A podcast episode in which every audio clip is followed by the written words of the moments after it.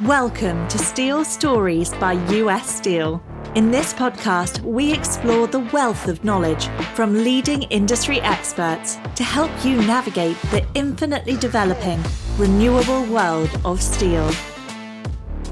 Well, welcome to another episode of Steel Stories from US Steel. My name is David Kirkpatrick, your host, and I'm here today with our guest, Brenda Petrilena, who has the fantastic title of Director of Global Decarbonization and Program Management at US Steel. And because we're talking today about the whole process and journey of decarbonization in steel, Brenda is clearly a real expert and someone I'm so happy that we have to join us today. So, welcome, Brenda. Thank you, David. I'm happy to be here today. Well, so let's start with sort of a big picture view. You know, steel is often called a quote, hard to abate, unquote, industry. What does that mean, and why is steel hard to abate? Hard to abate, yes. So I'd say steel, cement, chemicals are the top three emitting industries and are among the most difficult to decarbonize. And there are many factors that contribute to heavy industry being hard to abate. Technical factors like the need for high heat, process emissions of carbon dioxide that results from the carbon and feedstocks that we use. Industrial processes are often highly integrated. There are economic factors, low profit margins, capital intensity, long asset life, capital investments can be amortized over oh. decades, you know, trade exposure. That's a lot. Yeah, many different aspects. Yeah. So your job is to figure out, in spite of all that, what to do and how is US Steel going to kind of create a pathway to some very ambitious goals that it has. So tell us a little bit about those goals and some of the things that you work on to try to achieve them. Absolutely. We have set a 2030 objective at a 20% reduction in greenhouse gas emissions intensity and a 2050 net zero objective. And we have clear line of sight to that 2030 objective, decreasing the amount of carbon that we generate using existing commercialized technologies. And think of things like process optimization to reduce energy intensity, electrification, incorporating electric arc furnace technology, carbon free electricity. These are all examples. But between 2030 and 2050 net zero, there is a lot of work to be done. You know, we are casting a wide net evaluating numerous technologies today to move us to that 2050 goal. And we recognize that it's going to involve public private partnerships to really develop and commercialize those technologies. So additional electric arc furnace implementation, future mini mill development, DRI, direct reduced iron, is a big topic of discussion. Let's get to direct reduced iron in a minute, because I think what we're going to be talking about today, I'm so impressed with US Steel's goals and promise to be net zero by 2050, considering how hard that is. And today we're going to be talking about US Steel's ambitions and process, as well as the industry at large, which you're very knowledgeable about, because these issues cut across the entire steel industry. And we will go down and get pretty deep on things like electric arc furnaces, direct reduced iron, and help the listener understand what those things are. But, you know, one of the things that I find so intriguing and challenging, and, you know, you could even say vexing about this problem is, you know, people love to criticize industries that are high polluting, but the reality is we cannot make the energy transition without steel. It's required in almost every part of the renewable energy infrastructure we have to build. So steel cannot go away. But the reality is, right now, it's hard to make it without producing a lot of greenhouse gas emissions. So I just find that such an interesting dichotomy. Well, and if you think about the steel industry has made great strides there's been technology advancements involving environmental control practices that have really helped the steel industry to significantly reduce greenhouse gas emissions. And I saw an interesting statistic recently that the North American steel industry has reduced energy consumption by 60% since World War II. And we continue to advance to net zero. And, and you've talked about, you know, yes, we're hard to abate but it is essential to this low carbon future. It's an essential part of the energy transition, the future technologies. You look at wind, solar, transformers, electric vehicles, all contain steel.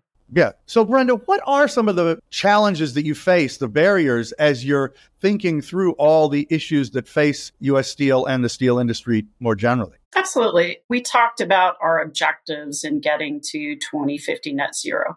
Between 2030 and 2050, there's definitely a lot of work to be done technology scaling and commercialization are critical.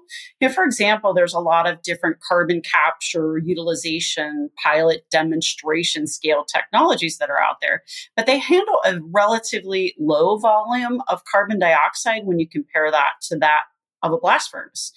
Infrastructure is also important. You know, if we were going to capture carbon at our facility, we would take that carbon to the fence line. We need the infrastructure to be able to transport and sequester it. And same for hydrogen. If we wanted to use significant volumes of hydrogen in our facility, we would need that infrastructure that allows us to receive that hydrogen at our facility. Electric grid improvements important as we move forward in the future. And also, again, I think scaling is probably the most important one. So, really, for the steel industry to make the changes that it has to make, in a sense, our whole energy infrastructure has to evolve along with it.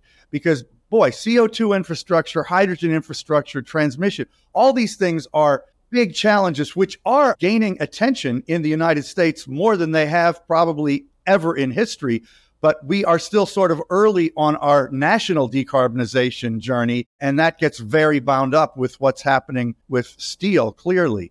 I just have to say, it must be something that management of US Steel really thinks about a lot to have a net zero goal. That means like so many things in the company's processes and infrastructure of its own have to change. So this is a big, big deal. Is this something that gets discussed a lot at the executive level in US Steel now? Absolutely. We have a chief strategy and sustainability officer, Rich Fruehauf, and the strategy and the sustainability are very tied because you really think about all of those things have to come together in order for us to hit that 2050 net zero goal. It's really interesting.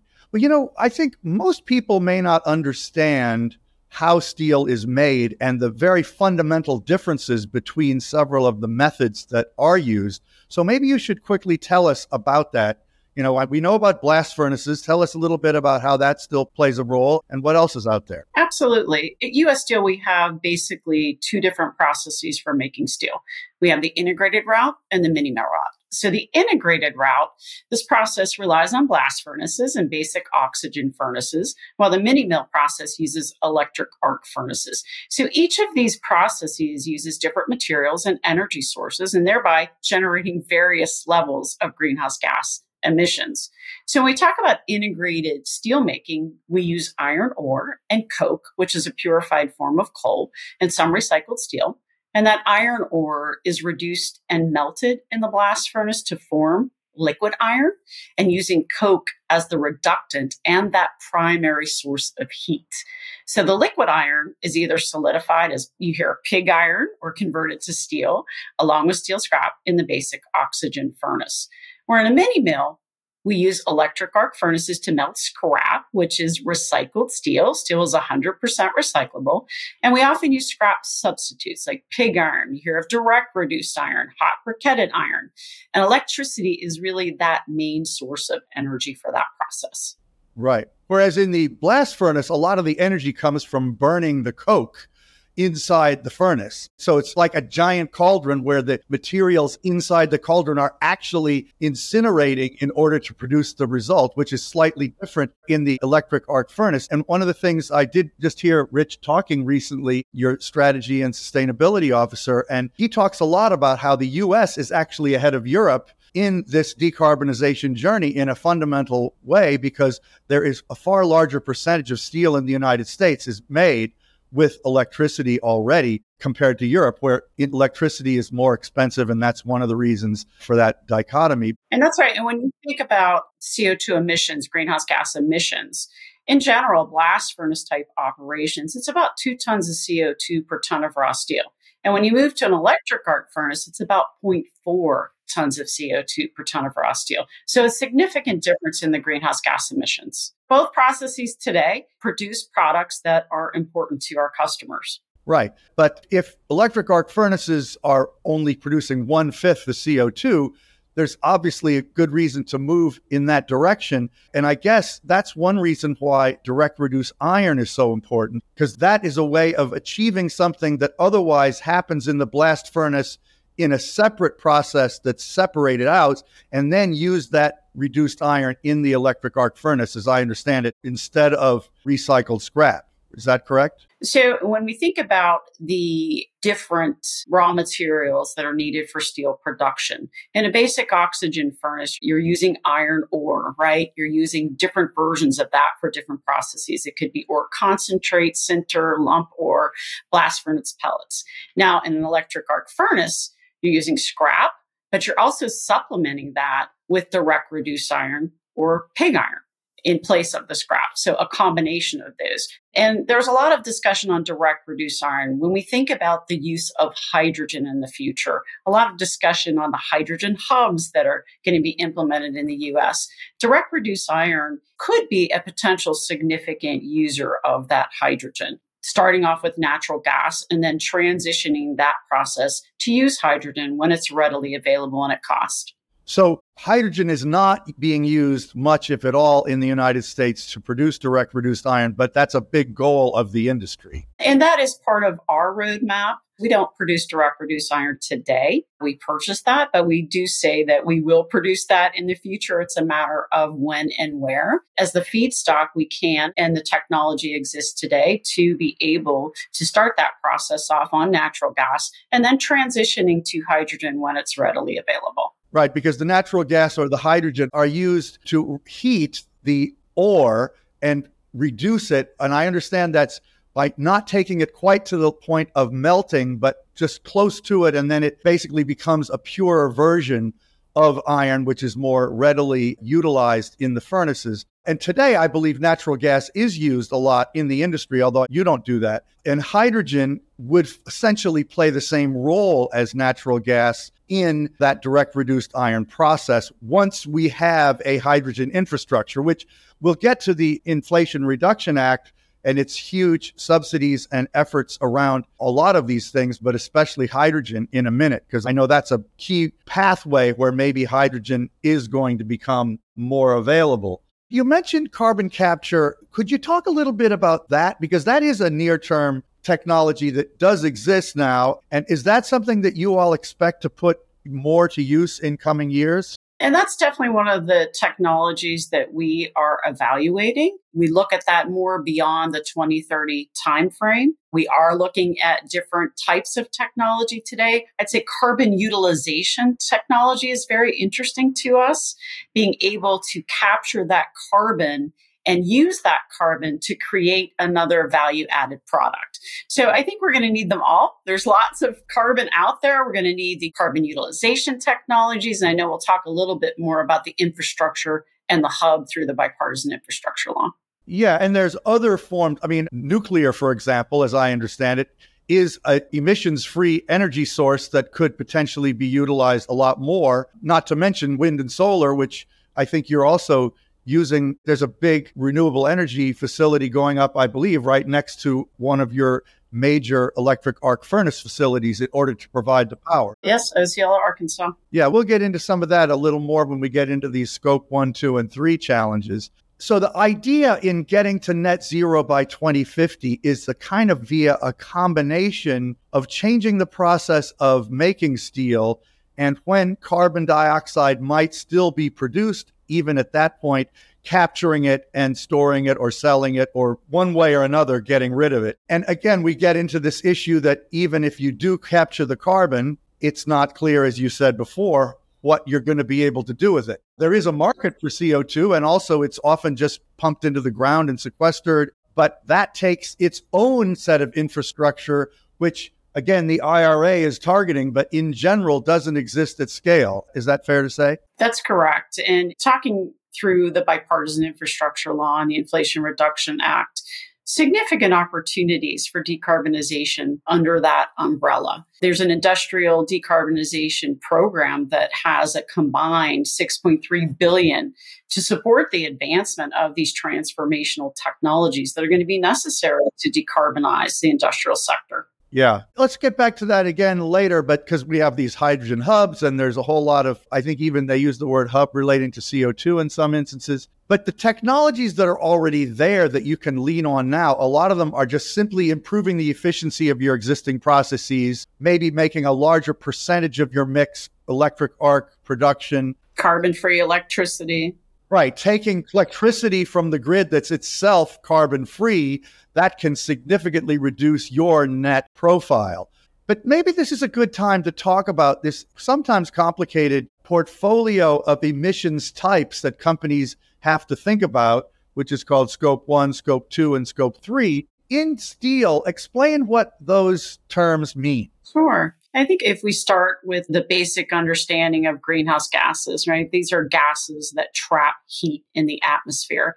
And these gases, uh, carbon dioxide, methane, nitrogen oxide, fluorocarbons, these are greenhouse gases. So scope one are the direct greenhouse gas emissions that result from the industry or the steel company in their operations. So on site fossil fuel combustion, fleet fuel consumption. Those are examples of scope one. And we've talked about scope two as well, because these are the indirect greenhouse gas emissions that come from purchased energy and steam. So if you can purchase emission free energy, you're reducing those scope two emissions. Now, scope three, these are indirect greenhouse gas emissions that result from activities from assets that are not owned or controlled by the reporting company, the industry, the steel company, and these impact the value chain. So these can be purchased goods, services, raw materials, fuel.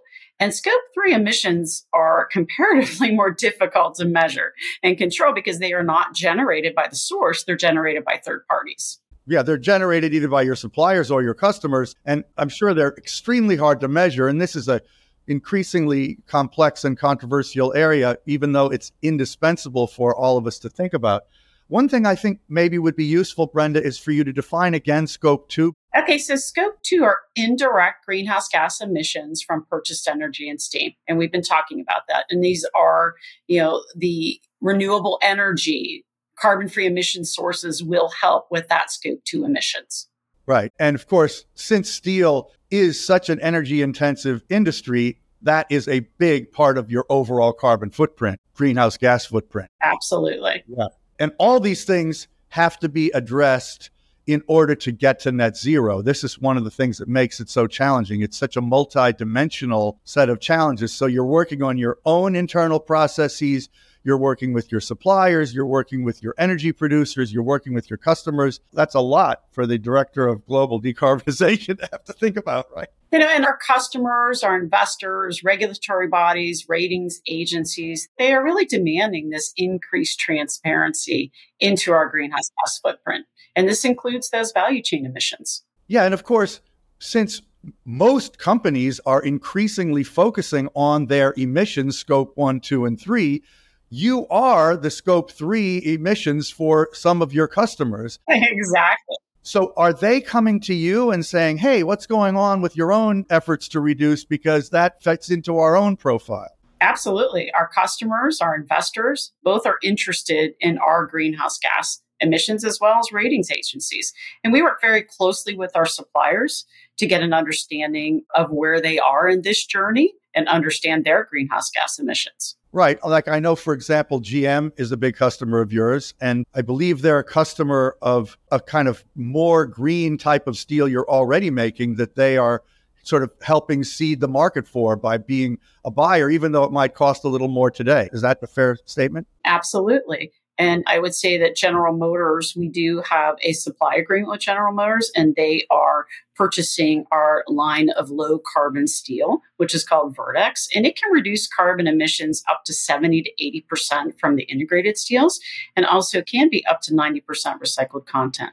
Well, it's interesting. So in helping them achieve their scope three reductions, you're reducing your own emissions. So, this is one of the reasons why I feel as industry across the board becomes more focused on these issues, which seems to be happening across the economy at a pretty rapid rate. There really is a kind of mutually reinforcing effect that starts to come into play. Is that something that you feel? Absolutely. I would say some of our suppliers are not as far along on the journey right? So it's also educating them along in this process, really providing them the tools and the education on how to go about this.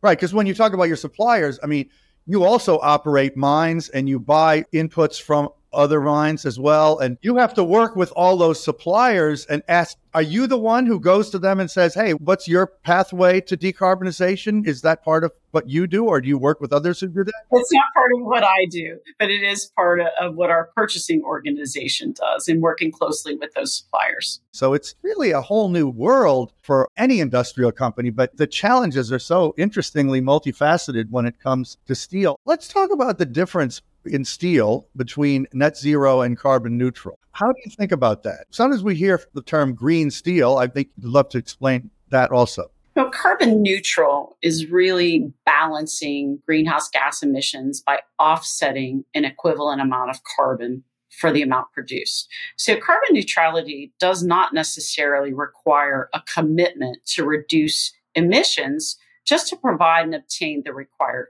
offset. So, an offset is a reduction or removal of emissions of carbon dioxide or other greenhouse gases that really is made in order to compensate for emissions elsewhere. So think about reforestation, you know, forest conservation. Those are examples.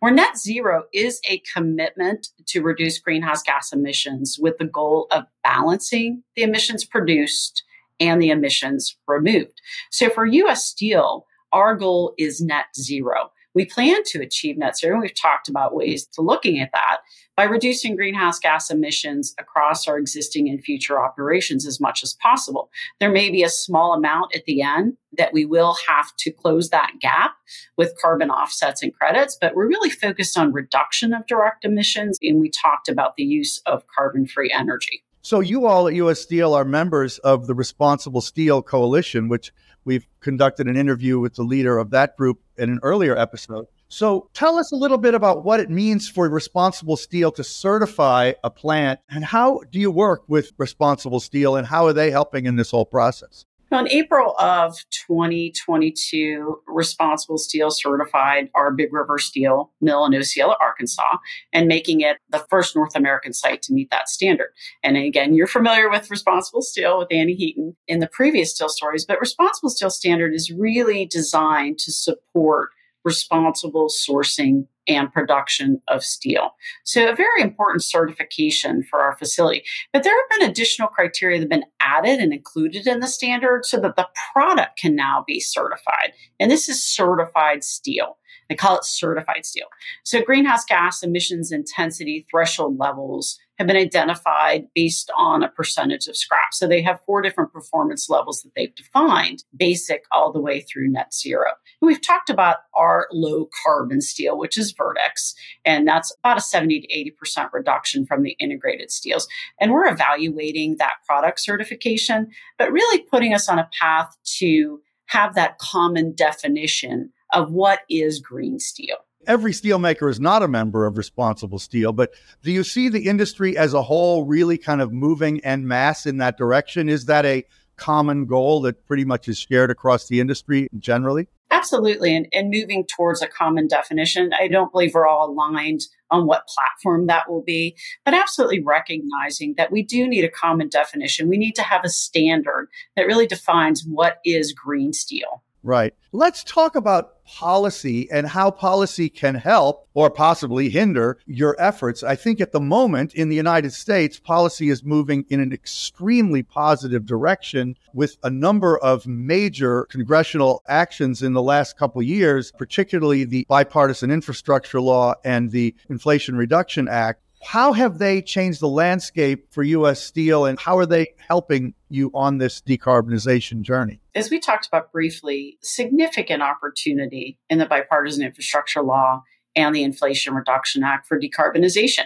It was the 6.3 billion to advance transformational technologies to decarbonize. But the bipartisan infrastructure law also has nine and a half billion for clean hydrogen initiatives. There's over 10 billion for carbon capture, utilization, and storage development. And this hydrogen hub implementation, in my mind, will act as a catalyst for technology implementation. It really starts that hydrogen economy, providing hydrogen at scale at a competitive cost. And if natural gas is used as a feedstock to produce that hydrogen, then carbon capture needs to be part of that solution. So infrastructure will be part of that solution.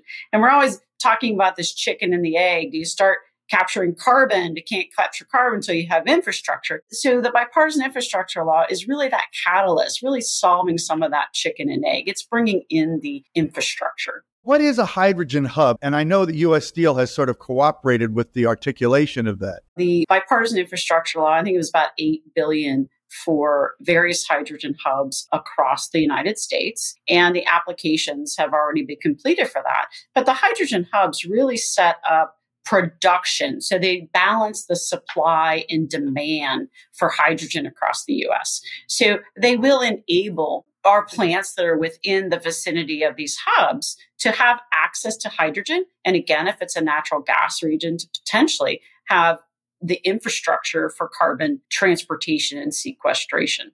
So, very important. And we have supported the hubs across the US in the areas in which we operate. So, a hub might end up being located quite near to one of your facilities since you could be a huge customer for it. We are hopeful that they will be located in the vicinities in which we operate. Right. So you're really trying to encourage them to locate them near where you would use the hydrogen. And that could be for the direct reduced iron process, for example. Is there other application of hydrogen beyond direct reduced iron that might be critical for the listener to understand? We do use hydrogen across all of our facilities. And many of our finishing operations do use hydrogen. So it is used today.